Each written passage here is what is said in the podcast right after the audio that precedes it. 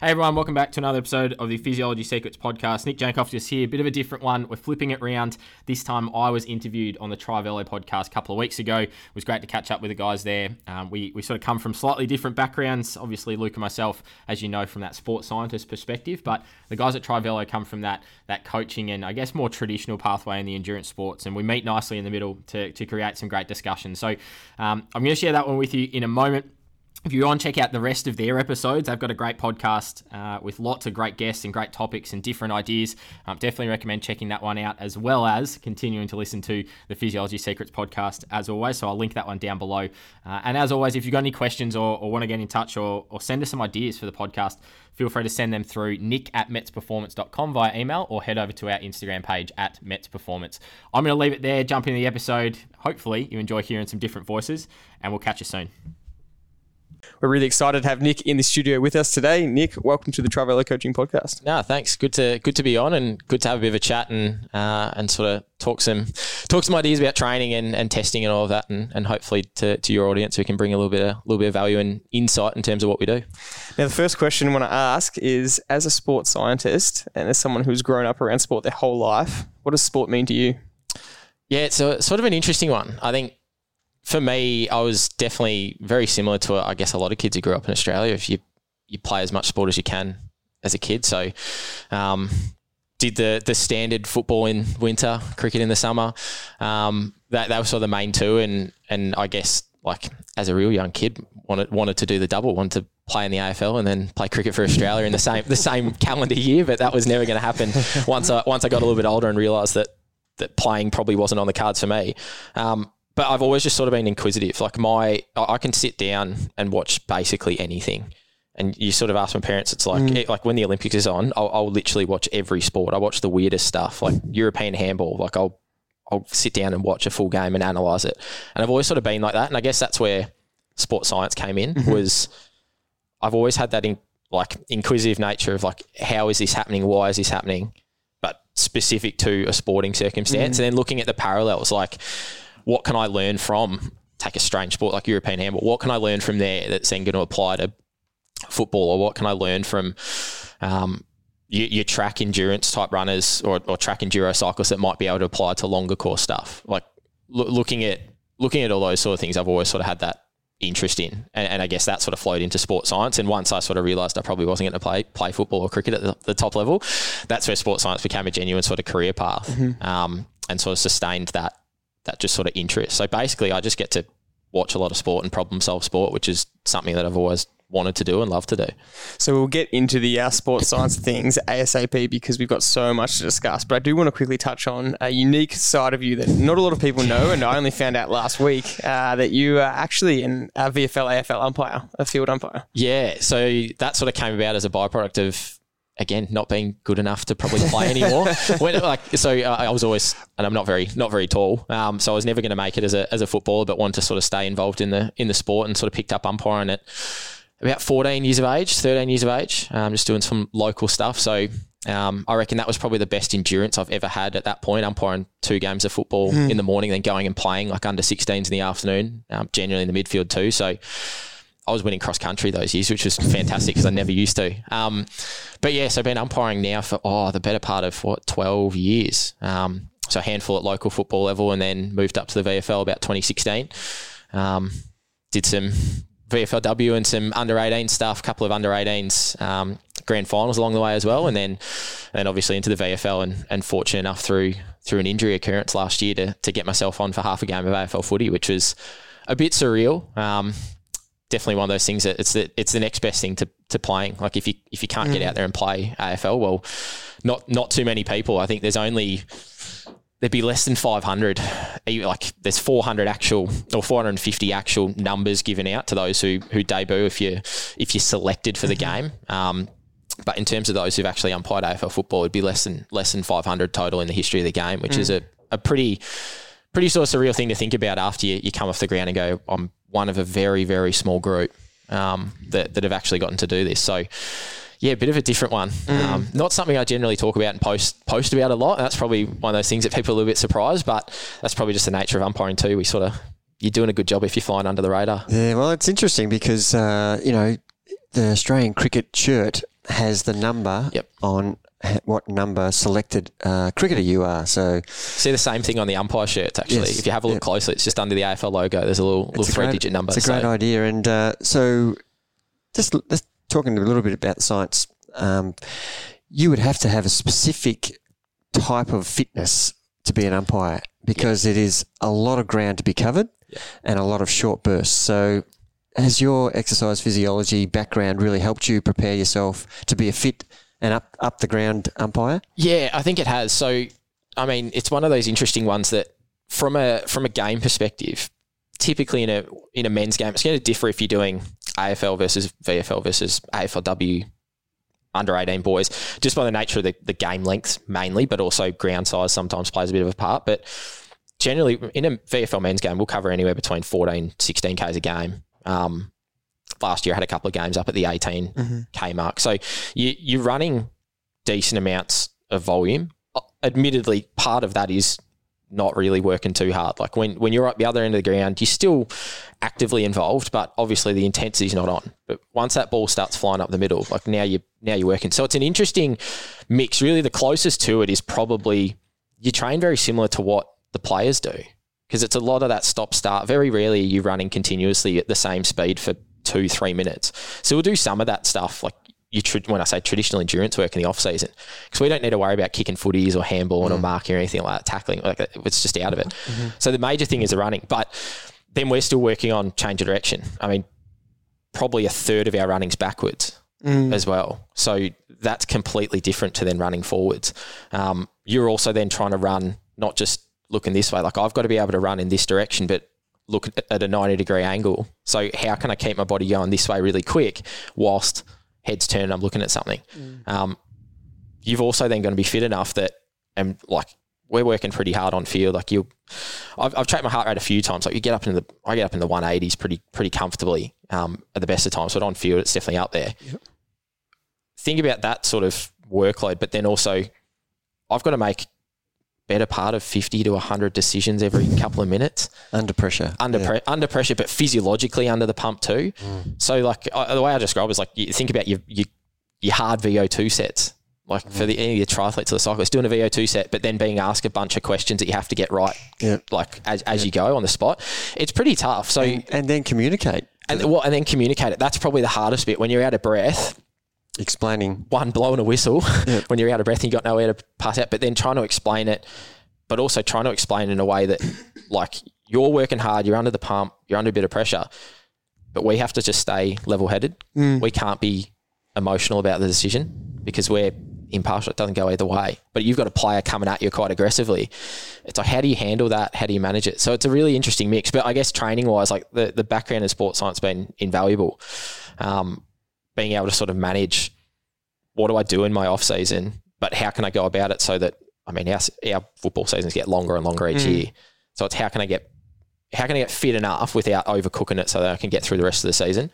Um, Because you're mixing in the helped me too much at AFL, AFL women's now, right? yeah, so AFL women starts quite early. Um, and so we're the same from a VFL perspective. We're basically the bulk of the umpires who do that, um, of which we'll finish an AFLW season. So they're in finals now. We had round one VFL last week. So there's a crossover. So you're pretty much season to season, mm. Mm. um, which is tough. And really, it's like, like I was, I was talking to, talking to a couple of clients the other week about sort of workload. It's kind of like getting up for a 10K time trial each week mm. for nine months of the year, if not 10 now with the extension of the seasons. But physiologically, that's what it feels like. You, you have a game on a Saturday, you get to the Sunday, and you're like, I just don't want to do anything now. And but like, how do you how do you build the fitness in the first place and then get it Maintain up? That's yeah, correct. That so we've got we've got some really good access to some some great guys from a high performance side of things that that help out a bit, and and that's just good for my own learning to Yeah, bounce some ideas sure. off other people who have probably not the background in, I guess the the real endurance traditional conditioning side of things. A bit more of they've come through team sports and football players and things like that. Um, which definitely sort of then drives my again that inquisitive side of well how can I do things differently? What can I take to then bring back to my clients? What can I bring from my work side of things in? Mm. But there enough there's enough of a detachment that like I don't just feel like I'm doing the same thing all the time. I think that's the main thing. Sometimes it's just good to switch off and let someone else coach you We've spoken a lot about that, and we had a great discussion us three about that last week. How, um, yeah, getting extra eyes on, um, just this combination of what you're saying, being inquisitive, being willing to learn. Um, because uh, we had a great discussion last week about the fact that the whole world is still still in an experimental phase about all this. We know we know some key things that work. We know some key things that don't work. Um, but yeah, there's there's constant there's a constant learning that needs to happen. If you're not willing to learn and adapt, then you're going to be left behind. So you know, it's great to hear that. Obviously, you're learning from people around you in different settings. That's what we're trying to do, especially in this podcast. We're trying to interview every single sport scientist we can around the world to just to get their opinions. Um, and let's jump into it because there's there's a lot to talk about. So um, I want to start with with uh, a bit of a unique one, but um, misconceptions around testing and, and what testing does and what testing can and can't do. Um, what is what's the, some of the common things that you get hit with? Testing will give you a set of numbers.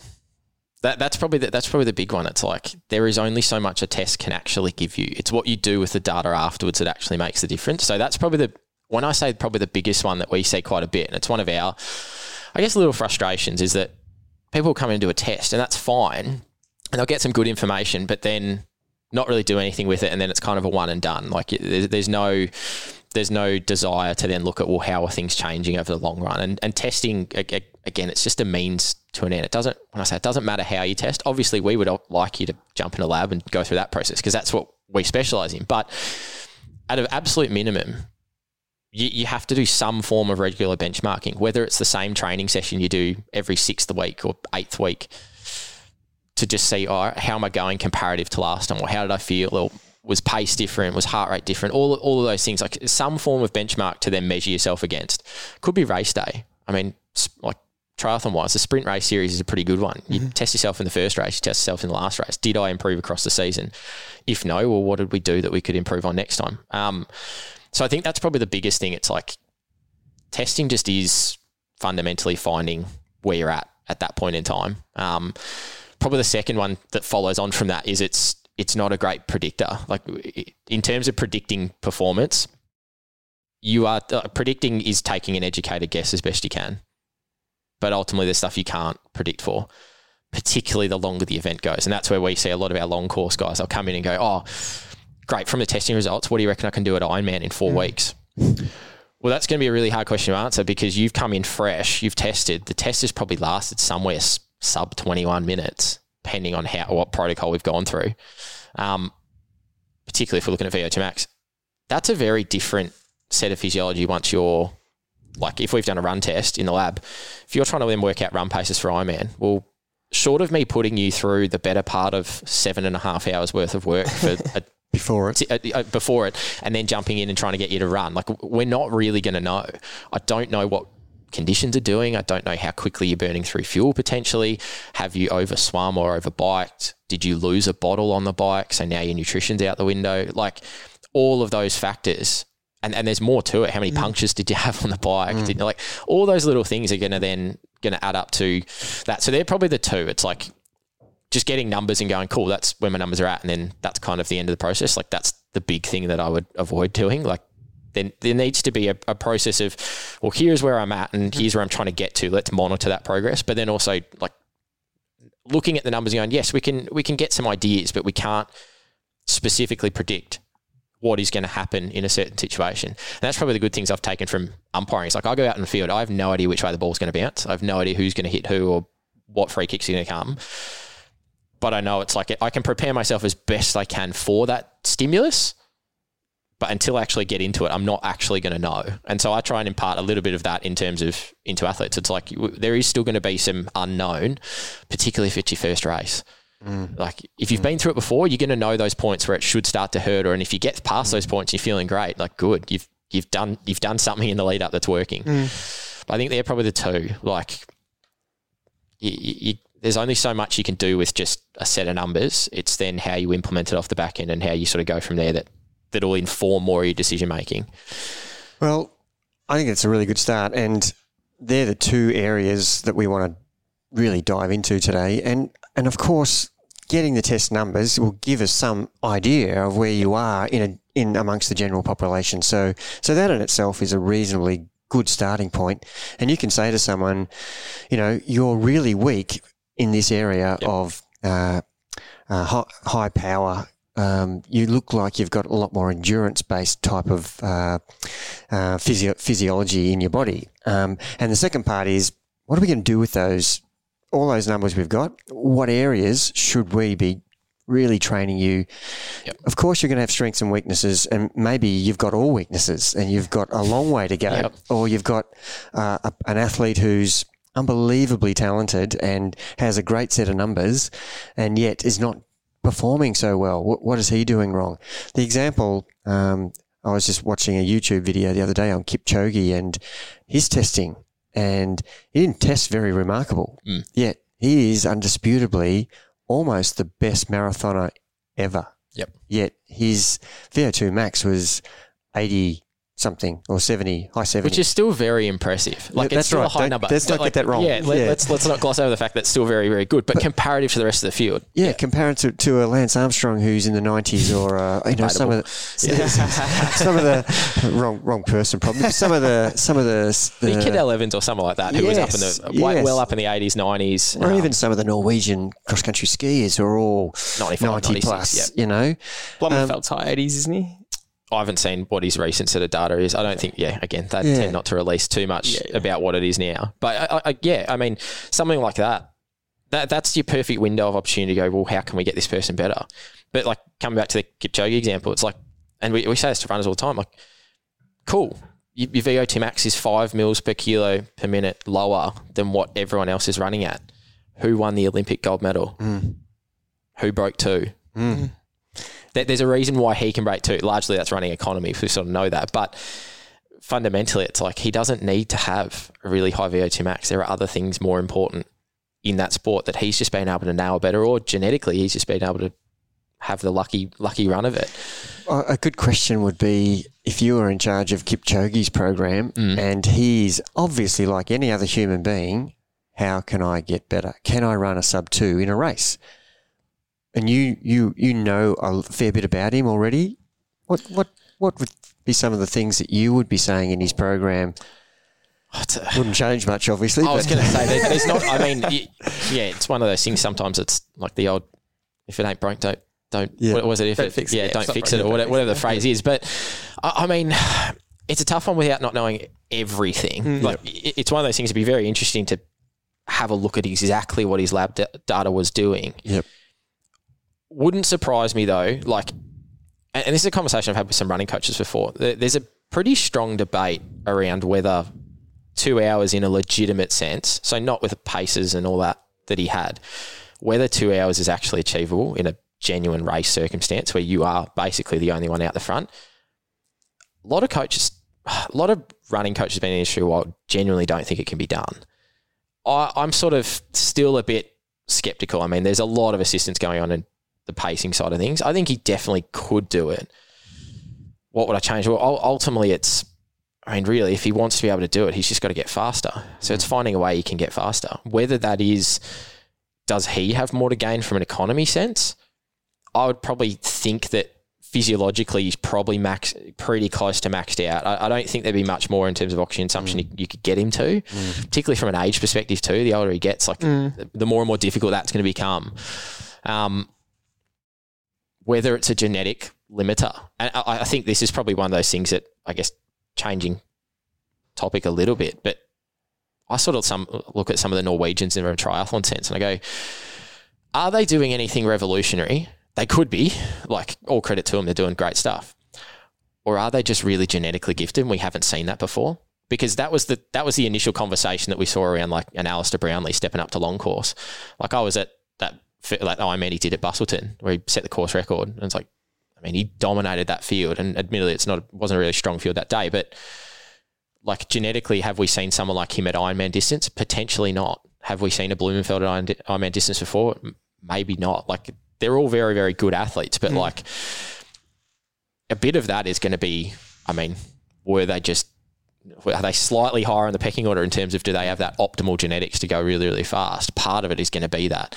Um, so I think Kipchoge is sort of an interesting one. It's like, could could we get to two? I reckon part of that is just it- it's going to be a bit of timing your run perfectly, like absolutely nailing. Like he's got to have his absolutely best day ever.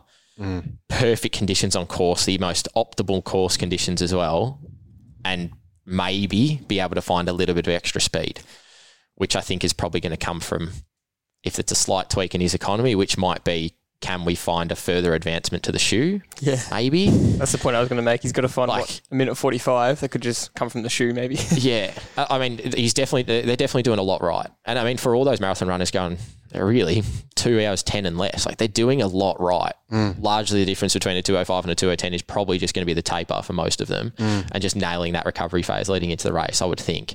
Um, and enough competition in the race to, to keep them that- pushed. and and that's the thing. It's like how many guys can actually sustain that? There's not many. there- there's not No. many. So. I, I think it's also a bit of a four minute mile. That, that's probably the last point on this. Is like four minute mile theory. One guy breaks it, everyone breaks it. Mm. All all it's going to take is someone to actually do it in a race mm. before you just start seeing it happen. Like that was the four minute mile thing. It's like people were physiologically good enough to do it. Mm. Absolutely, just mentally, no one really had that that edge of oh, it just can't be done, just can't be done, can't be done. One guy said yes, it can be done, breaks it. All of a sudden, now we have so many people break the four minute mile instantly. It's an interesting comparison because that was 60 years ago and and training principles weren't as sound. We didn't have as much knowledge. We didn't have nearly as much you know, testing. Whereas, like you're saying, based on all the testing we know, Kipchoge is basically at his max and he's almost found his full potential. So can he find more? Not sure. Um, but that is also a really encouraging uh, example um, for the age group, and especially what you said at the start. The numbers don't say everything. Uh, sometimes people might do a VO2 max test and then they let that score depict their uh, potential, which just absolutely isn't true. You know, No. you've got you get your score, but that can be improved. Um, again, you guys use the the cylinder engine example a lot. Let's say someone gets a VO2 max of 55. You know, it's um, below elite standard. You might think, oh, that's that's um, A limiter. a limiter. That's disappointing, you know. Whereas you guys say, well, no, you can you can grow that. You can grow that number to a certain point that your genetics genetics allow. But then also you can do a Kipchoge and and work on how much you can actually hit of that potential. Yeah, absolutely. It's like at the end of the day, running wise, we don't want to be using large amounts of oxygen. Really, if we can, if we can avoid it, the more economical, the better. Um, but yeah, like uh, probably the probably the other myth that I missed earlier is the point on you like your VO2 max is your VO2 max. Like that, that's kind of it. You go in and test it, and that's like that's why a lot of people days gone by, a lot of professionals be like, "Nah, I'm not going to go and test" because they didn't want to know what the ceiling was for some of them, it's like, all right, we're, we're only trying to move maybe 1%. Like if we get 1%, like huge, like that's a massive improvement. For the average amateur, like I'll, I'll see quite regularly people come in, they have a VO2 max of 50, 55, pretty, pretty okay. Like mm-hmm. compared to the general population, who's probably at 40, 45, like they're doing really well. Mm-hmm. Could they get 65? Absolutely. Part of that's going to potentially be just dropping weight for some of them, but also like from a training perspective, one, they're probably just not training to how their physiology needs to be trained to get that up. Typically, that's not going hard enough. Um, which, if you don't know what is hard, it's really easy to go and bury yourself in a session and feel really fatigued. And it's really easy for someone to write a program to fatigue you at the end of it. But is that the right amount of fatigue? Is that the right stimulus we need for the adaptation? Maybe, maybe not.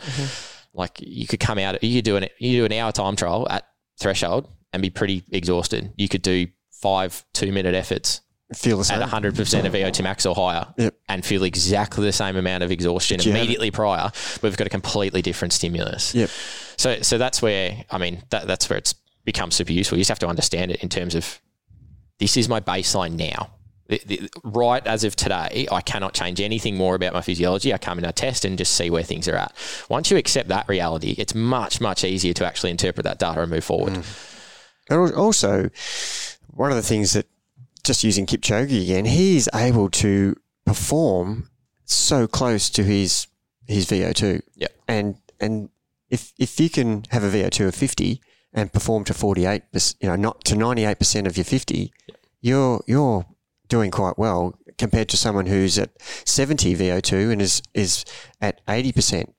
Explain that. Yeah, uh, assuming that you were both running at the same speeds. So it, this is where it's tricky because we can talk about oxygen consumption all day, but I, I'd say again, say it to a lot of guys. It's like when they come in, if you're not running quick enough, the other guy's still going to beat you if he has a lower VO2 max. Like I, I could have a VO2 max of 85 if I wanted to, but if my FTP is 210, the guy's FTP is 240 is going to beat me more often than not. Like assuming everything else was equal. So it's that combination of well, sure, our oxygen consumption be really really high, but if we're not actually producing the output to match it, that that's that's ultimately economy really, and that that's where someone like a Kipchoge, it's like he's not necessarily have he's he's really economical, so he's not never necessarily having to use large amounts of oxygen to actually create the output. But he's still running like 250, hmm. what, what, whatever speed it comes out to be for 42 251. Ks. Like, that's the part I think that gets lost is like hmm. you can't just have oxygen consumption. Like, I, I've seen plenty of plenty of amateur athletes have VO2s in the 60, 65 sort of range. It's like, great, but you're still 10 minutes off the pace. Like I, I'm not too far. If your oxygen consumption goes up from here, great. Like it's a, it's a bit of a tick in the box and it's a nice little ego boost when you come back in the lab and go, oh, my VO2 is now 65 or it's now 70. But if you're not racing any quicker, we have like we haven't really done our job in terms of providing mm. the right recommendations and advice because then it's I'd be more I'd be more excited if that person got the same VO2 max, but they got four, or five minutes further into the test, which is probably going to be a boost of 1K an hour potentially or, or 30, 40 watts in terms of cycling. But what does that have in relevance to their race intensities? Well, FTP is probably up by 20, 30 watts or half a K, 1K an hour. They're, they're easy zone two type pace. They're fir- like the first lactate threshold that most people run your long course stuff at. That's going to be up by about half a K an hour or 10, 20, 30 watts, depending on how much stuff moves at the top. That's now of interest because engine moves up. VO2 max is the same. Our output's up, but our race intensity that we were previously sitting on is now by nature a lower percentage of our engine. So now it's much easier to sustain. So it's either I've got two options. I can sit on that same pace just for a longer period of time, which might be the go for some people, particularly like Ironman. If they blew up at the end of the bike, it's like, well, you don't have to go any faster. Let's just sustain that because you'll actually be saving your legs a bit better. Or, well, we cover we just cover the same amount of ground, but we just do it quicker because we can. We can sit at the same percentage of our max, which is probably more that upper end age group are heading into the professional set setting that we sort of look at that more so. Of no, you've got the ability to push faster. Like you can ride twenty watts harder, and it's not going to hurt you over four hours on the bike or two hours on the bike. Um, which, assuming aero's no different, like you add an extra 20, 30 watts, you gain a couple like couple of k an hour pretty quick, which is huge over a couple of hours worth of riding. Um, same from a running perspective. So it's that combination of factors, like just looking at the oxygen, the oxygen consumption number is borderline irrelevant, really, for for VO2 max. Because uh, again, you look at like a Kipchoge goes into the lab. If he's a little bit flat, a little bit fatigued, and he's not quite ready to push himself absolutely maximal, he won't actually hit a genuine VO2 max. And that's probably what we see also. It's like he hit a VO2 peak, it's the highest oxygen consumption we got to today. Was it a genuine max? Maybe, maybe not. Pending readiness, hydration, how much training you've done, how much recovery you've done, what time of the day did you test? Do you like training in the morning, in the afternoon? All these factors compound to give us a particular result. Um, so that's where as well, like you, you do a test, like if it's not quite what you thought and things like that, it's like again, it's just that baseline. Just don't get caught up in where we are now, because particularly if your race is in, unless you're planning to race that week, like that's You where you're a little use bit more trouble. yeah. But but I wouldn't recommend testing immediately before you race. But look at it in that timeline of it's just a reset. All right, am I am I ahead of schedule or am I behind schedule for where I thought I would be Mm-hmm. by the time I'm getting to race day? So the listeners heard that. Okay, we get we get a VO two, and that's great, but it's not possibly the be all and end all of an- of anything that we've discussed in the last ten minutes.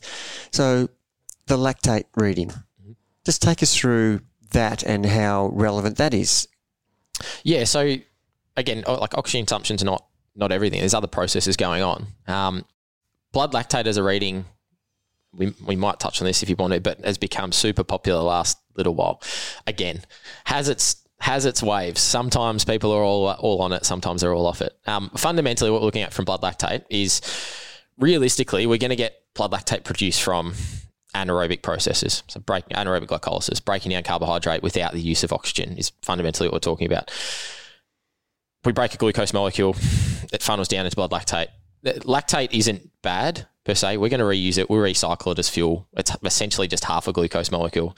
Your body loves to use it. So the really, really aerobic guys will generally have quite low blood lactate. Reason for that is one, they're already using good amounts of oxygen, so they can break down fuel aerobically to begin with. But any small contribution they have from anaerobic, and there always will be some. Like even as we sit here right now, if we measured our blood lactate, it'd be one, one and a half, maybe, depending on what each of us did last night, training wise, and things like that. You're always going to have some, but the really, really aerobically fit guys will just be able to basically recycle that through the system a little bit quicker and a little bit faster. Um, as intensity goes up, we'll inevitably have to rely a little bit more and a little bit more on that anaerobic contribution. All the way up to VO2 max, though, we're still more so aerobic than we are anaerobic. I think that's a really key point to make clear. Is like we're not. I'm using air quotes. I realize I'm on a podcast talking in an audio. We're not anaerobic as such. Like if my VO2 max was say 300 watts, that was the power at my VO2 max we tested in the lab. I'm not going to be more anaerobic until probably 600 plus watts. Like it it's, takes a lot to have more of an anaerobic contribution than an aerobic contribution. Um, so it, it's the type of thing blood lactate will increase with exercise intensity because we just need that little top up. We just can't process the oxygen quick enough because it takes time. You think about that system in terms of, well, oxygen has to start somewhere. It starts in the atmosphere and the air around us. We first have to breathe in the air. We then have to diffuse oxygen effectively into the bloodstream through the lungs. We then have to transport it to the working muscles, which for the most part are going to be lower body for runners, cyclists, etc. Then we actually have to diffuse it into the working muscle that then has to be getting transported to the mitochondria to then be used. It's such a long, convoluted process. It's going to take time. But if we need the energy quite quickly and rapidly, we're just going to get it from the most readily available source, which is that anaerobic contribution. So small little top ups as intensity goes up. That's why pretty much everything up to like threshold or FTP, however you want to term it, is pretty manageable, pretty comfortable. Might start to pinch a bit after a while if you like just sub threshold, but if you hit FTP, you can sustain it for a good amount of time. At 45 to an hour typically. We go above FTP, things start to fatigue a little bit quicker. Why? Because it's just an extra little bit of anaerobic contribution that we need because we just, we're still using a large amount of oxygen, don't get me wrong, but it takes time to be able to use it. We want that energy quicker. We're trying to produce decent amounts of power at this point. So we, we need to find a way to get the fuel, which is where blood lactate is going to come into it. So that's where it's sort of interesting to look at as a, I guess, a secondary metric of, well, what is what is accumulating in our system? We know if there's an accumulation of blood lactate, clearly our body is starting to require energy from a different avenue more so than it was before. That's where that clear defining point of something like FTP. Um, we like a lot of people talk about four millimoles of blood lactate. Realistically, it's anywhere between three and a half and six and a half, pending the athlete training history and all that. Four millimoles is was is and was never actually a genuine benchmark. Um, let's let's break that down a little bit and Yeah. just um, just for the listeners who have no idea what each threshold point means Mm-hmm. or or what those yeah lactate threshold point means. Basically, when you're testing, you're trying to find that either you could refer to it as VT1, VT2, uh, you know, oxygen wise, or LT1, LT2 if you're measuring lactate. But break down that fundamentally so we can get a real good grasp of that. Yeah, so realistically, and I think this is a good good point to touch on in terms of like leading into like training zones, but fundamentally all training zone systems are basically based off the same three points of our physiology. VO2 max is one because that kind of dictates the, the overall side of the size of the engine. But then we have these two threshold points. So LT1 lactate threshold 1 or LT2 lactate threshold 2. Effectively, LT1 is just the first accumulation above what is considered typically a resting blood lactate. So commonly it's somewhere around 2.5. Um, might be a little bit lower, might be a little bit higher, depending on the person. That's really that tipping point of your, most people call it a zone two if you use a five zone system. Tipping point between what's a really nice, comfortable all day, all day pace. You're still working, but you feel like you can stay in it basically forever as, as long as you're fueled up. It's that tipping point between that and then, well, what becomes more of a tempo? What becomes, I can probably sustain this for 90 minutes, two hours maybe, but that's where it's starting to cap out. It's a small increase. You'll go from something like a two or a 2.5 up to maybe a three or a 3.5. We're looking for that first little, little rise, it's, but it's not enough to really do some damage. The second point LT2 is more of our functional threshold. So that's where we're seeing a really clear increase. And commonly this gets referred to as lactate inflection point. So when we plot it out on a graph, it'll be really, really set, steady, sustained, maybe little increase in blood lactate. We hit FTP or LT2. You'll see a blood lactate, like I said before, somewhere between three and a half, maybe six and a half. The following reading, as we up the intensity, is probably going to be like, if it was, say, a, let's use four for this example, the next one's probably a six and a half, and then the one after that's probably a nine, and then it will just go up exponentially. So we're really looking for that that last point, where that last point where blood lactate accumulation is like is exceeding the removal rate quite clearly. I mean, if we're just dawdling along at four millimole, if it goes up to sort of four point two, like that's not a clear exceeding. If it's four to then six and a half, we're looking really two millimole or more increase in blood lactate. That's a clear change in what's happening. So there are two threshold points, which ultimately is going to be if you're using a five zone system that, that we use at Mets, typically that's the top of your zone, your zone three.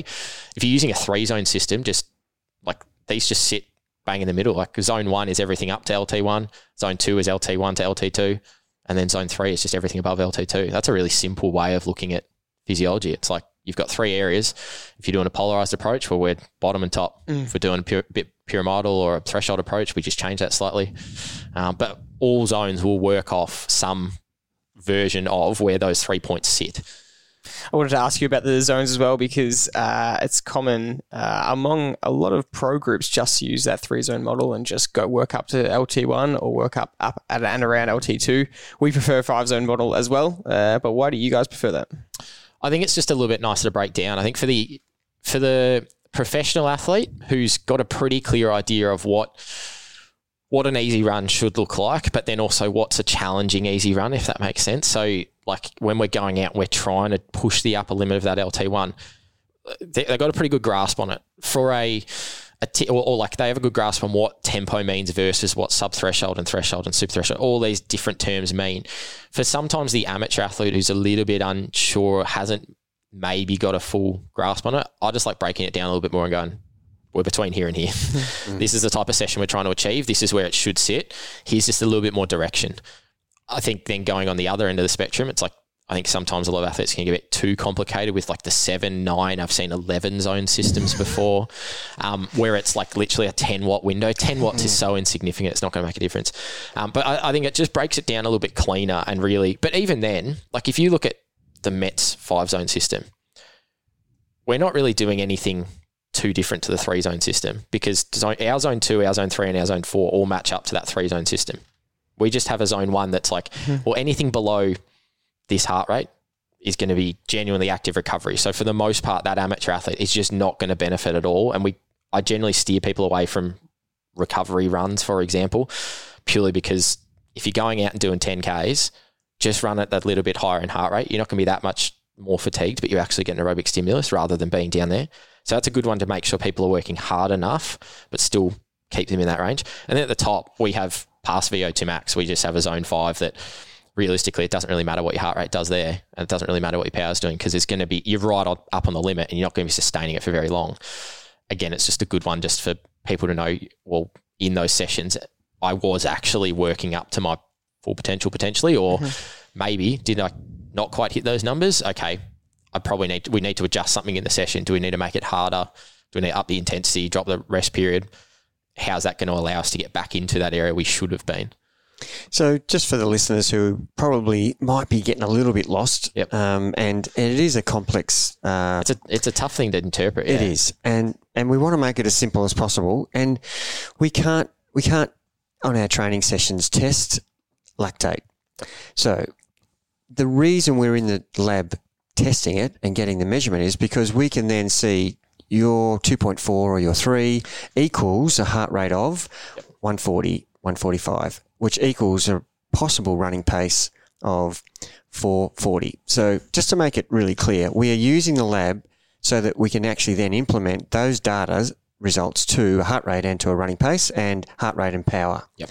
Um, so using heart rate as if people only have that access to that, there's so many variables with heart rate. And all of a sudden, my LT1, which might have been 3.2 on one day for a heart rate of 150, the next day, I might have a small virus in my body. I might be had a coffee. Yeah, there's yep. uh, fatigue, Dehydrated. Um, stress. The heart rate is such a problem issue, problematically, given so many excuses to make yep. it inaccurate. Yep. How do you deal with that? Yeah, it's one of those one of those interesting ones. And I, I quickly just touching a point on that, like we measure in the lab to then be able to get those those numbers and be able to apply. Again, back to my point of retesting is to again isolate those in the lab and go, well, was our 440 pace like last time? Okay, it was whatever millimoles it was in lactate. Next time we test, has it reduced? Because ultimately, if it's reduced, well, we're probably going to see that same blood lactate marker. It's just at a higher pace. That's big tick in the box. We've improved. Mm in terms of managing what that does out in the field, you're right. There's so many confounding variables with heart rate. I've primarily still like to use heart rate as a bit of a guide in longer, slower sessions, say more so than pace, m- majorly because unless you're going to go and run every session on the dead flat, you're going to get all Vari- over the place with your pace. Like if we say 440 pace, we'll use that. All right, go out and run for an hour at 440. Well, if I run 440 on the track for an hour, very different running 440 on a reasonably flat slight undulation versus if I get up in the hills and run 440. Like now, there's a very different variance. So terrain's going to play a bit of a factor. Um, that's where, like, if I sit at 140 beats per minute, though, all right, now I know physiologically I'm working as hard as what I need to from. I'm getting enough of a stimulus on respiratory system, the cardiovascular system, the muscular system. Does that mean a slower or faster pace today? I quite like that as a in combination with a bit of RPE. So it works as a bit of a readiness thing. It's like if I wake up in the morning, I feel absolutely fantastic. My heart rate's 140 and I'm running at 420 pace. Go nuts. Mm. Like you're going to get more out of that session there, but you, you still you're still running within yourself, but you're, you're allowing yourself to progress. So you wake up in the morning, you feel absolutely terrible. Big training day the, the day before, heart rate's 150, like straight away you're running at five minute K pace. Okay, today's just face the reality of today's maybe not a great day. Do we need to just cut the volume back a bit? Do we need to recover up a bit more? Like that's a clear sign. Your body will tell you pretty quickly. So that's why I say I like to use heart rate as that bit of an indicator, but then also in relation to RPE. Like if you're still feeling about a three or a four out of 10, you're still pretty comfortable. It's just heart rate's a bit higher today because you might be dehydrated. Um, you might not have slept perfectly the night before. Um, maybe you are running up, you're running on gravel instead of an asphalt surface. So looking at, it's one of those things, looking at one number or one metric in isolation can be okay, but it's never going to give you the full picture, which is, uh, again, it's probably the argument that that I have against like power meters for running, for example. Is like a lot of people starting to talk about, and over the last year, two years, become really popular with like the Stryd power meters. I think it's a great piece of technology, but if we just look at power, if I give that to someone who hasn't fully investigated, doesn't fully know, and go, oh, we're just going to run it, I don't know, 300 watts, in their mind, instantly it's, well, more power is faster. But it's not. Because if I just stamp my feet really hard and I run really heavy, I'm going to produce more power, but I'm not going any quicker. I'm just going to fatigue myself. So that that's where it's, if you just look at that, I, I'd be looking, if you want to look at power, uh, power instead of say pace, great, look at power, but then still see what your heart rate's doing. Still see what your, your RPE is doing. Use them all. You use them all. Like scientifically, probably and arguably, the most valid measure of intensity is RPE, because your body will tell you.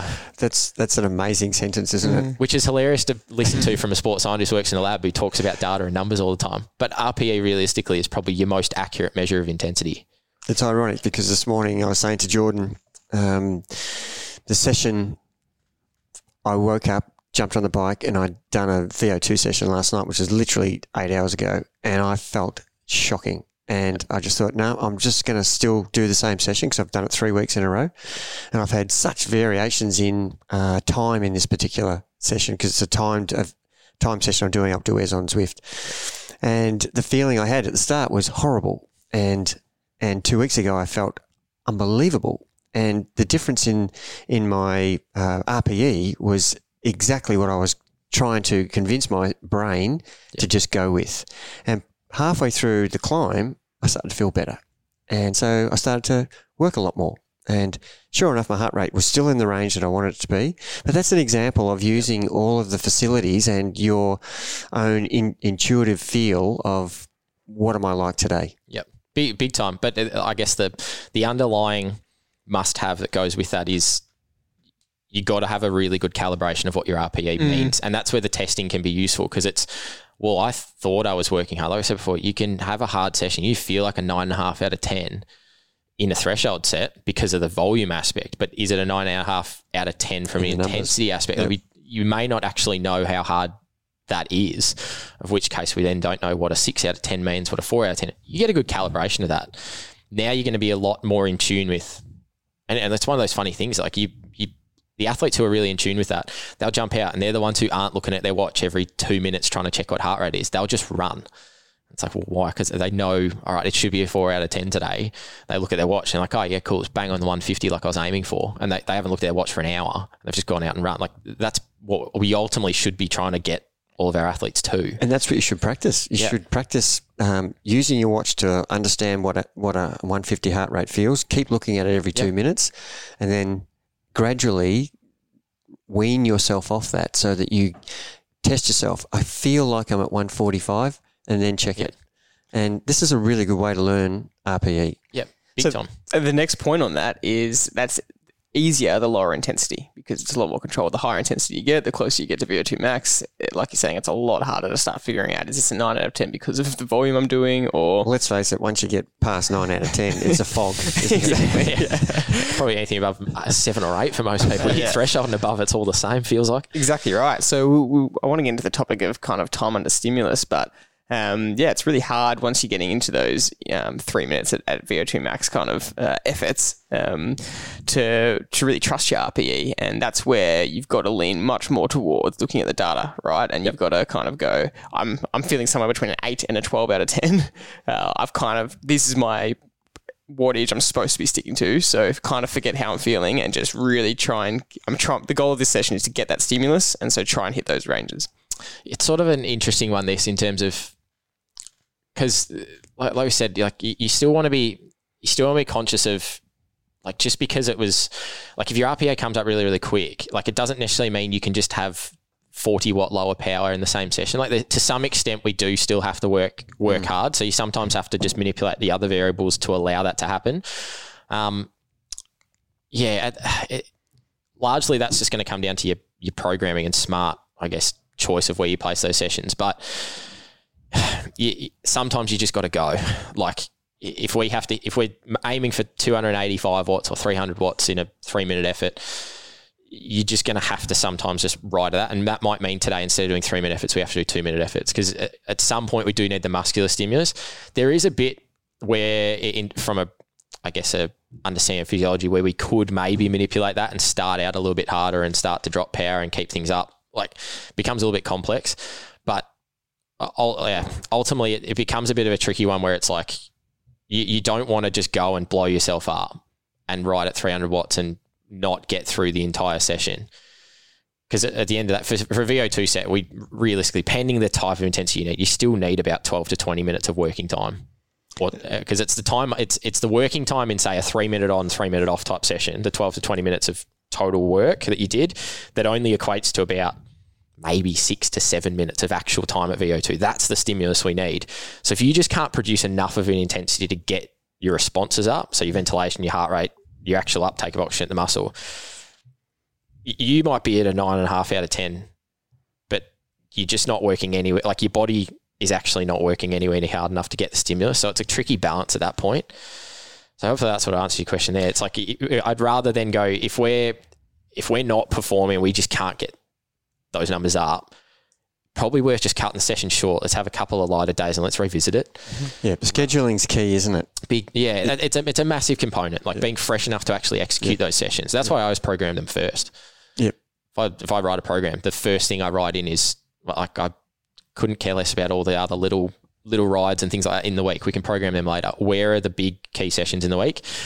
Program them in first. Get the spacing right. Mm-hmm. Then go for the biggest volume because really that's your key, isn't it? It's like if I can produce the intensity that I need to, that's when I need to be my freshest. I need to nail those sessions. Then my biggest volume in the week is like in a single session is probably my next key. All right, that's the next priority. Every other little top up ride or top up run, swim, whatever it might be, is just additional Ks that if you can get the work done, great. If you need to cut a session, they're the ones to go. And uh, one of the things I get asked a lot is is it okay to really smash out the first couple of VO2? Let's just talk about some VO2 sessions where it's basically 30 seconds to three minutes or even four minutes for some legendary athletes. But, People who uh, like to make themselves hurt. but I'm getting, I'm getting, they're, they're saying, well, say 300 was the range that they were trying to hit, and they they smashed out 304, 305 for the first couple, and then it's a you know 290, then it's 270, then it's 250. From what you've just said, they're actually only getting four minutes out of the 12 of the stimulus, and Possibly. This is where it gets really complex, and this is why I try. I try to. It's a bit hard to not dance around it too much without confusing people, but say I jump into the first effort. Let's say we're aiming for 300, first effort.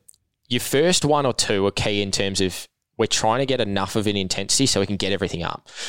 The classic classic example is you look at your heart rate in a VO2 set. First effort, let's say you're actually trying to get it up into the high 180s, you only get to 170. Reason for that is because you're going to have what we call your biggest deficit period in that first effort. We've gone from a very low, you just finished a warm up, maybe some easy spinning. Now we're going to jump It's an eighty percent improvement, isn't it? there's a, there's a big there's a big jump in intensity. So that's where we're not going to have our heart rate go from 100, 120 after the warm up up to 180 straight away. There's going to be a lag period as that intensity comes up. But we get 300 watts straight away because, like I said before, that anaerobic contribution was kicking quicker. So effort one, when I say it's a bit of a write off, like the importance of getting nailing the intensity in effort one and probably effort two in say just three minute efforts as an example, is key because it's the flow and effect into effort three, four, and five, where you'll get through that deficit period quicker because we're starting from a slightly higher point. Um, particularly if we're starting to reduce the recovery period, like do three minute on, 90 off type stuff. Your oxygen consumption is not going to drop all the way back down because the body doesn't want it to because it knows there's another effort coming. Let's get up quicker. Um, so you'll start to work through and effective sessions here, you should be seeing heart rate drift each effort. Like effort one's 170, effort two is 175, effort three is 178, effort four is 180.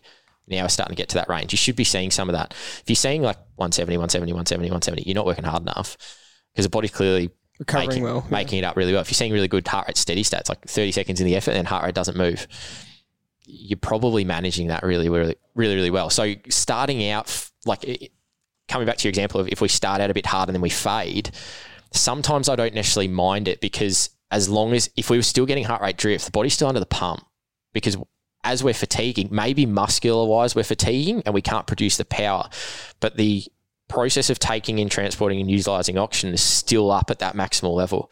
So, like, a bit of interesting stuff that I've been playing around with a few of my guys who, like, how do, how do we improve once they get to that top end? Like, they might be producing 450 watts in these sessions or higher. How do we keep improving? Like, is it just more power, more power? Well, it could be, but for some of them, like holding, if you try to hold 450 watts for three minutes, like, you're going to be, like, legs are going to be hurting.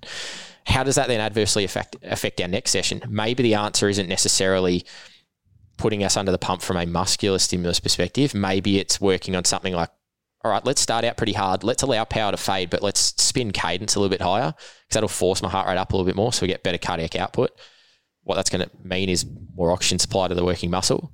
So I don't have to produce 450 watts. I might start there, but slowly fade down to 420 watts by the end of the effort the less force I can exert through the pedals, though, is probably going to save my legs a little bit. There's not going to be as much damage. There's not going to be as much fatigue because I'm just not exerting as much effort into the pedal, but I'm still getting all of my responses up because I'm still working just as hard. The body mm. is feeling that same, like you'll know if you're at a VO2 like intensity because you should not be able to do much more than just suck the air in and your heart heart rate's right up there and you're like, I cannot exert anymore here. So if power starts to fade, that's where it becomes a bit of a, a tricky balance. For the most part, the more beginner athlete, jump on a power and stick at it because that's that's going to be, uh, I guess, more appropriate stimulus there. It's a little bit more accountability side to make sure we are working hard enough. For the more advanced athlete, that's where if, if you start to fade towards the back end, as long as we're still seeing some of those benchmarks from a data perspective, so heart rate in particular, heart rate's still drifting, but power is starting to drop off. I'm not as I'm not looking at it going, I'm disappointed with that session. Mm. Maybe it's not ideal. Maybe we can change a few things. Like, was it something fundamentally wrong? But Yep. as long as we're still seeing that drift, you should still be getting the stimulus. Let's not be liberal with that word advanced athlete because When I say advanced, I mean anyone who's probably raced a handful, like a couple of seasons, four or five seasons, and you've you've got you've got a bit more knowledge of how you react to the stimulus, and you've, you've got some training under your belt. I mean, when like I sort of. I sort of separate advanced from professional and elite. Like we're not talking that very one percent. We're talking probably the bulk of most serious amateur races. yeah, we have a lot of athletes that we would call advanced that you Yeah. know we're, we're all age groupers still, Mm. but um, but uh, we still know that even the most experienced trainer um, still gets that wrong, and you can cross that that ba- that balance really quickly. Of um, you're saying you're not afraid of going a little bit too hard early and maybe fading a little bit. Yep. Uh, there's it's easy to cross that line and just gas yourself, and then you do end up ruining the session because you just you're not even um, close to that those, those first two reps. Yeah, more of a blanket rule. You're better off starting out harder than you think than easier than you think and easing into it.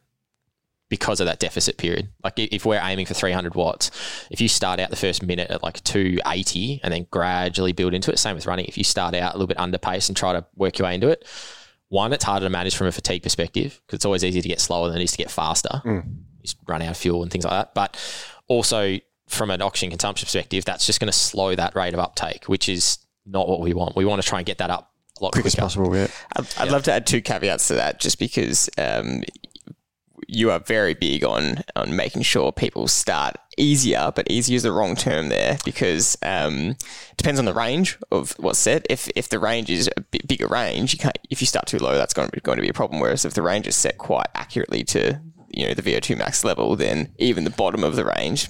"Quote unquote easier" is going to be enough to exactly what you're saying. It's enough stimulus. Yeah, it's it's within reason, isn't it? It's like you, you can't.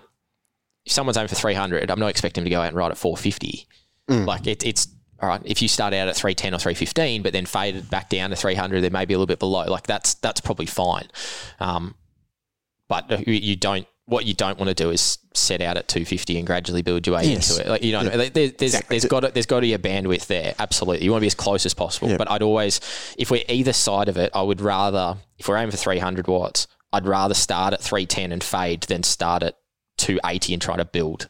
If it's a VO2 stimulus, Exactly. And the reverse, you you would um, rather start at 300 and stay there compared to starting at 360 and then the last rep only being able to push 250. 250. Yeah, correct, correct. Yep. And look, for the person who's listening, we're just talking about a specific uh, form of training session here. Uh, you know, come race day, we absolutely don't want to do that. We don't want to bounce out of. Well, Uh, f- it flips. The science on pacing is completely Yes. opposite to what we're talking about there. But we're, we're doing that in training for a specific stimulus, aren't we? Exactly right. So I want to make that clear to everybody who's listening because, you know, I just saw another article on um, the the world records for running races from uh, ten minutes and above are all even or negative split, um, and there's a certain amount that's under. I think it was under five minute races, and let's face it, that's only 400, 800, 1500.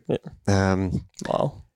and three K is even over that. So there, there's no there's no evidence to tell us that starting fast and fading is going to give you the best result. No, in terms of in terms of pacing science, to sort of change the topic a bit there, it's like most of it is those who start conservative and maintain will beat those who start out too quick and fade.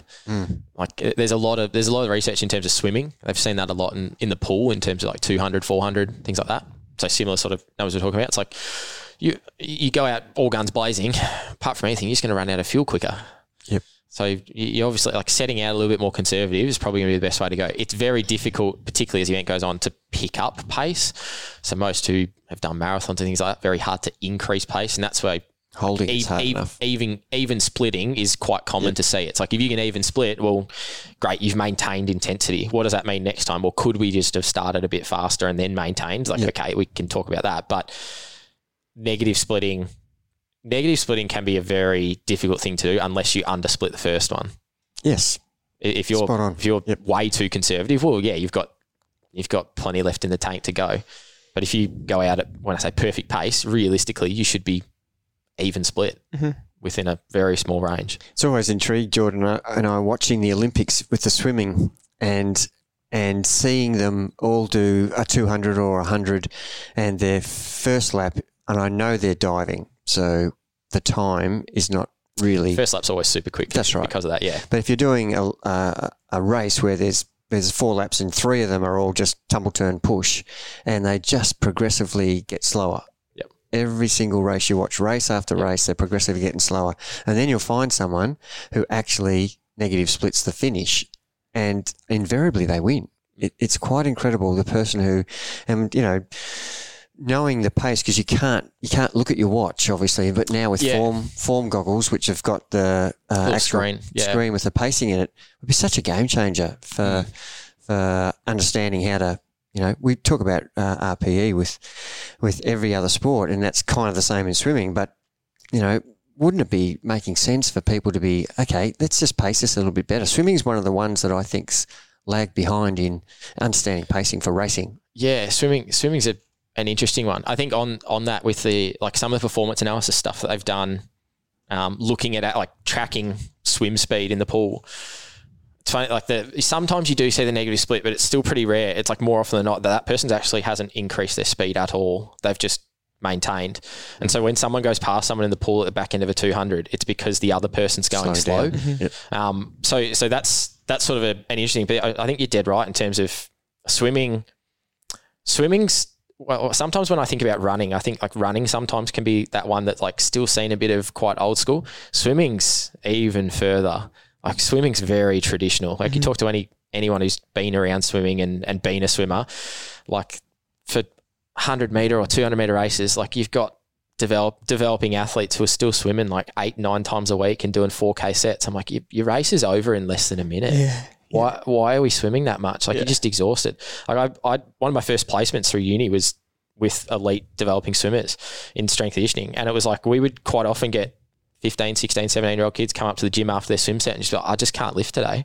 I'm just exhausted. They've had six hours at school. They've swum in the morning. They've swum again. It's like, well, what's your race? Oh, I race hundreds and two hundreds, and they're doing like 30 k's of swimming a week. Do you think? Do you think the coaches are scared to try? Say someone came along and said, "Right, we're swimming. hun- You know, our race is 100, 100 meters. We're going to cut the volume and spend a whole lot more time looking at training at lactate, VO2, and then they started to get really good results. That's the only way things change, isn't it? Once It's it's the same as I reckon what the Norwegians are doing, isn't it? it's exactly what I was alluding It, to. it just takes one person. Like, you, but like I I say, swimming's probably more traditional. Running, running, you still see it. Cycling, you still see it. Like, how how often do I see people come in the lab and I'm like, oh, what do you do? I run fifteen hundred. Oh, so what does your typical week look like? Well, I got a ten k threshold or a what? Ten, like you're doing ten? Like, uh, okay, maybe if you got one run in the week, that's a bit longer, just to keep the endurance up. Sure, if you're going to go do some other longer racing later on, you're racing fifteen hundred. Your race is over in four minutes or less for for the most part. The top end, it's like it, it only takes a handful of people, but it's the resistance to change that is the hardest bit. Like, yes, it only takes one person, but it takes a really gutsy person to step mm. out of the norm and be like, no, I'm going to do it differently. Mm. Then you got to back it up with the result because I'm sure like people people will go and do it, but if you haven't got the results. if you haven't got the results, like one byproduct of who did I have available to train? Maybe I didn't have the genetically gifted swimmer who's going to be fast regardless of what we give them. Maybe I had someone who did drastically improve, but if I had the really top end genetically perfect person, mm. well, they would have gone crazy. But like, it doesn't look like a great result because my swimmer still didn't make the final, even though they're four seconds faster over hundred than they used to be. Like, that's the tricky yeah, the is. isn't it? tricky part of it because most people who are at that top end are like, well, well again, why would I change because I'm winning? I want to finish with the golden question, uh, which we kind of touched on, but um, really time under stimulus. So, how much time is ideal to be spending at VO2 max at just above LT2, just below LT2, you know, sub threshold, just above LT1, zone two?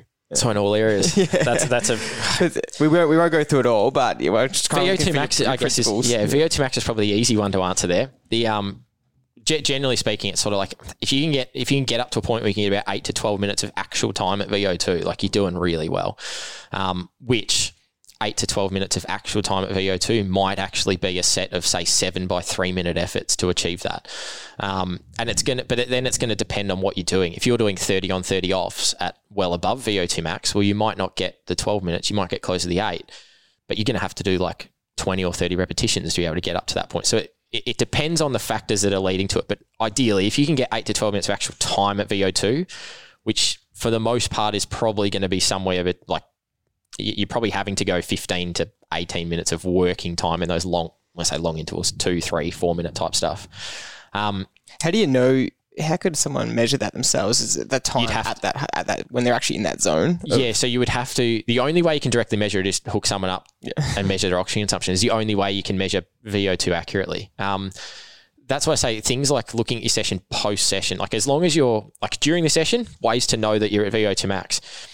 You're blowing as hard as you can. Your heart rate's up there. You, you're feeling like I don't have much more to give here, and I'm just going to finish this effort.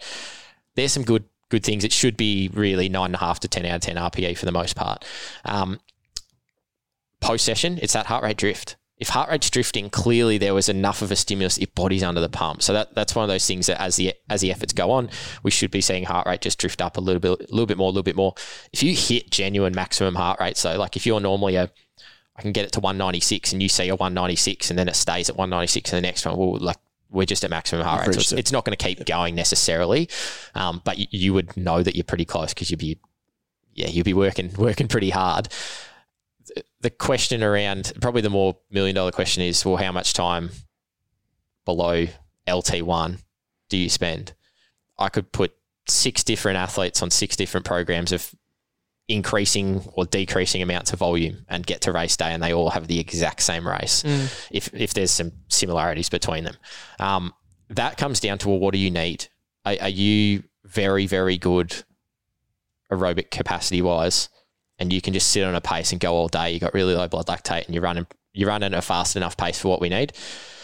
It's more about the intensity probably than can we run faster. Um, that's what we see from lab data perspective. The, the vast majority of amateur endurance athletes or endurance athletes in general, even some of the top end guys, will come in and we'll see really, really good aerobic capacity traits and then the aerobic power, which is that rate of turnover. So ultimately VO2 max there's some clear improvements that can be made. Things start to tail off really quick at that point, in which case, all right, the emphasis has to be on the higher intensity. The low intensity is still important because that's still what we need to be able to run a marathon or an Ironman or a half Ironman, whatever it might be. How much time we spend there, we might have to reduce it. Um, Luke's talked about this quite a bit on some of our bits of content before. Like he's he took guys, he's taken guys from like 16 hours a week, brought them down to eight, just as a process of no, like we just need to cut the volume back for a period. Let's really work on the top end. VO2 goes through the roof. It's like, well, now that oxygen consumption's gone up and our pace has gone up, we can revisit that volume and slowly build it back in. That's probably part of the reason why, like, particularly like Metz as a brand, we kind of get seen as a bit of anti-volume. It's like we're not. It's just appropriate timing of volume and appropriate fuel level. If you're working nine to five every week and you can only train 10 hours a week, well, it's a bit silly for me to give you 18 hours worth of training that you're just not going to do because you've got all this other stimulus. But if you've got the ability to train, you can, you handle the volume. Like in theory, bef- like you can do as much volume before you get sick and injured as you like. Um, and it's just going to be additive. It just then comes down to what's specific. Again, do we need to go and do hours and hours if our race is under 10 minutes? Probably not. But if our race is hours and hours long, it makes sense to go out and do the work. Um, point then on what's appropriate in the middle. Again, very dependent on the individual. Like I'll, I'll have some guys who need quite a bit of race specific work. And again, it, it's just then targeting your intensity as close as possible to what you want to race at. If you want to race at four minute Ks, well, no point going and running everything 430 and slower mm-hmm. or way, way, way above at 330 and quicker. We've got to do some work in there. Um, building out the amount of time we can work at, great. The balance then comes like, don't just go out and race your marathon two weeks before your actual marathon. Um, there is a tipping point of how much is too much. You want to give enough that you see some adaptation and improvement and you're ready to go, but you don't want to give too much that you just blow yourself up before you get there or you peak too early that's again, it's a very individual, individual thing. It's very of, hard to pinpoint. In terms of the complexity of the answer that that question requires, you've done very well to summarise that. I gave it a go. but that's right. And look, everybody who comes to a coach wants to improve. Yep. So that's the reason. So if you're already good aerobically and you obviously want to go faster as a runner or as a swimmer or as a bike rider, you want to spend some time in the areas that you're trying to avoid because they're bloody hard. Yep. Um, and that's probably the reason they're hard. and, and, and look, good at them. Yeah. And, and that's I think that almost summarizes every athlete out there, including myself and, and the three of us sitting here. The human body doesn't want to put itself under pressure. So it's very happy doing stuff that's easy. There's no improvement, no stimulus if you continue to do the same thing. You get very good at that. So I think the majority of people, of course, the intensity is something that we know we have to do. Everybody understands that, but it's it's it's doing the right intensity for the that right period of time. Correct. Is the difference between I've I've got guys who they they train five days a week flat out, and for a period they really improve. Yep. And then all of a sudden fall off a cliff. they're, they're stagnating Yep. or they're going downhill real Yep. quick, and it's just too much. The, the the body's getting the same stimulus with with no endurance, no recovery, no higher stimulus, and and that's kind of what you're saying here. We we, we test. To summarize, we test to find out where we're at, Yep. what are our weaknesses and strengths, and then we apply those numbers into our training because everybody has a different strength and weakness that, that could need a little bit of tweaking here and there, up and down. So, but generally, the intensity has to be appropriate for for not something that you can do just for a, block of you know three or four weeks. It has to be something that you know will build your engine to be bigger, so that when you go back to your endurance event, that you can actually run faster, ride faster, and swim faster. Pretty, pretty much, and, and like I guess the the general process is we'll start with everything that's really broad, like what's gonna what's gonna get me fitter than I am now. It may not be super race specific, but if I've got sixteen or twenty weeks till race day, it doesn't matter. Like I'm not gonna be able to sustain that race specific phase for that period of time.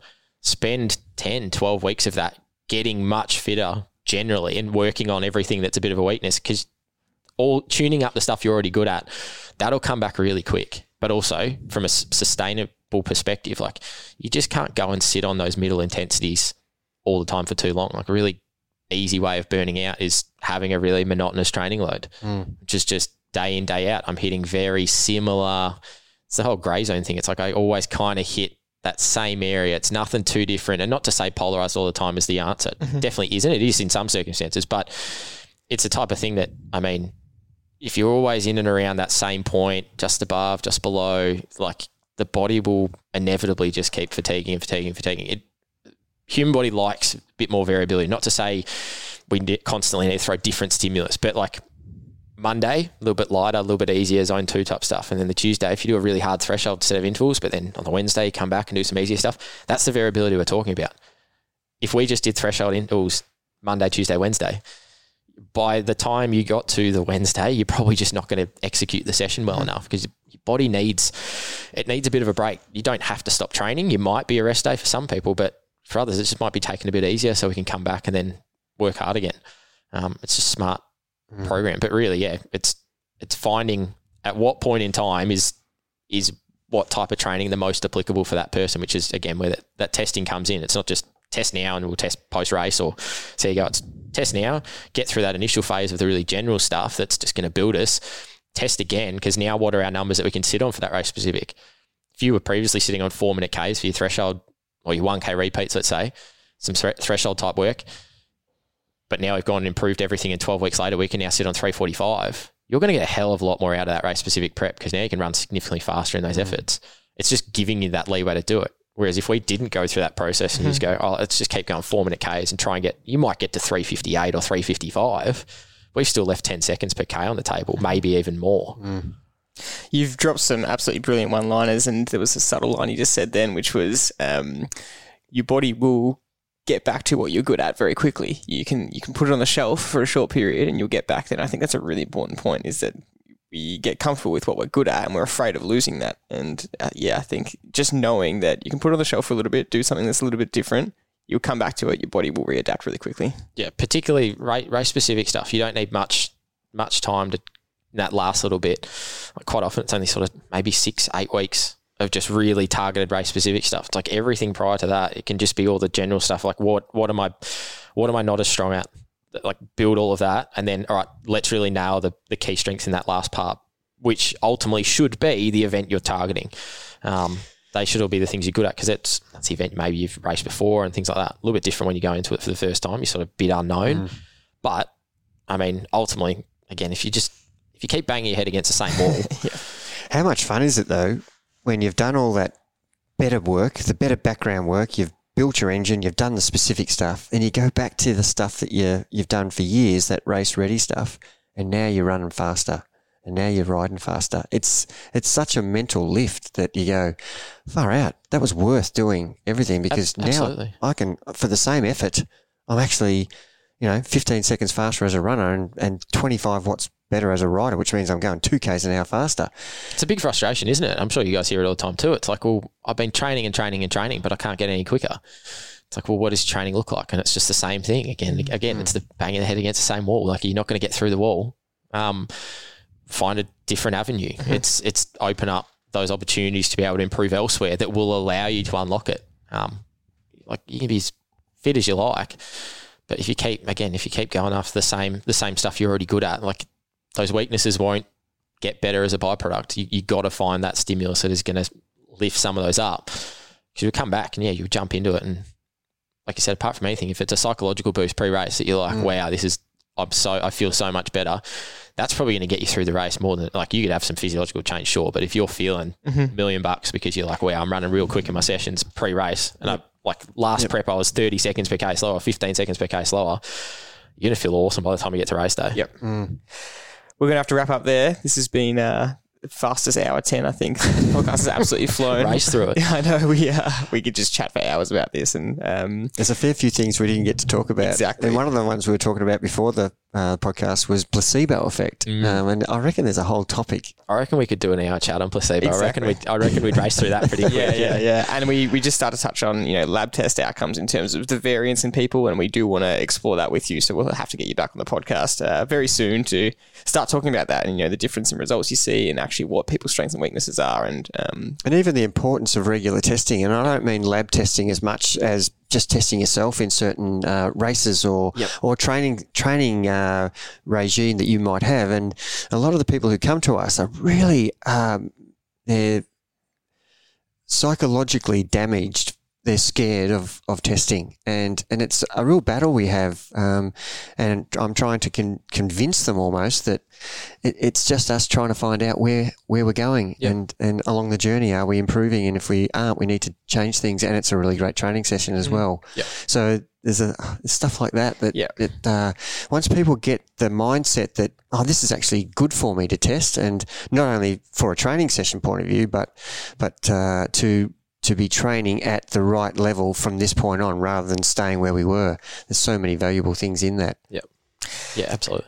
Nick, we'll have to get you back on and, and talk about all of that. Uh, thank you very much for joining us. Uh, for those who are local to Melbourne, or even if you're just in Australia and you want to come to Melbourne, where can they find Met Performance? Yeah, so um, check out our website, metsperformance.com um, or at Mets Performance on any of the, the social medias is the, the easiest way to get in contact. Um, you can find us there. We're just based out in the, the southeast of Melbourne, so Mulgrave, so not too not too far from like the CBD. We got some pretty good access to freeways and things like that, so it's nice and convenient. But um, yeah, if you want to get in touch with us, more than happy to, to help you out. Um, particularly if you are interstate or international as well. If there's any, if you want to go get some data and have us look over it. We do that for a number of clients as well. So um, definitely a number of different ways you can you sort of get in touch and, and we can be helpful. Awesome. Thanks for joining us. We can't wait to have you back on and we look forward to future discussions. No, perfect. Thanks for having me. Thanks, Nick.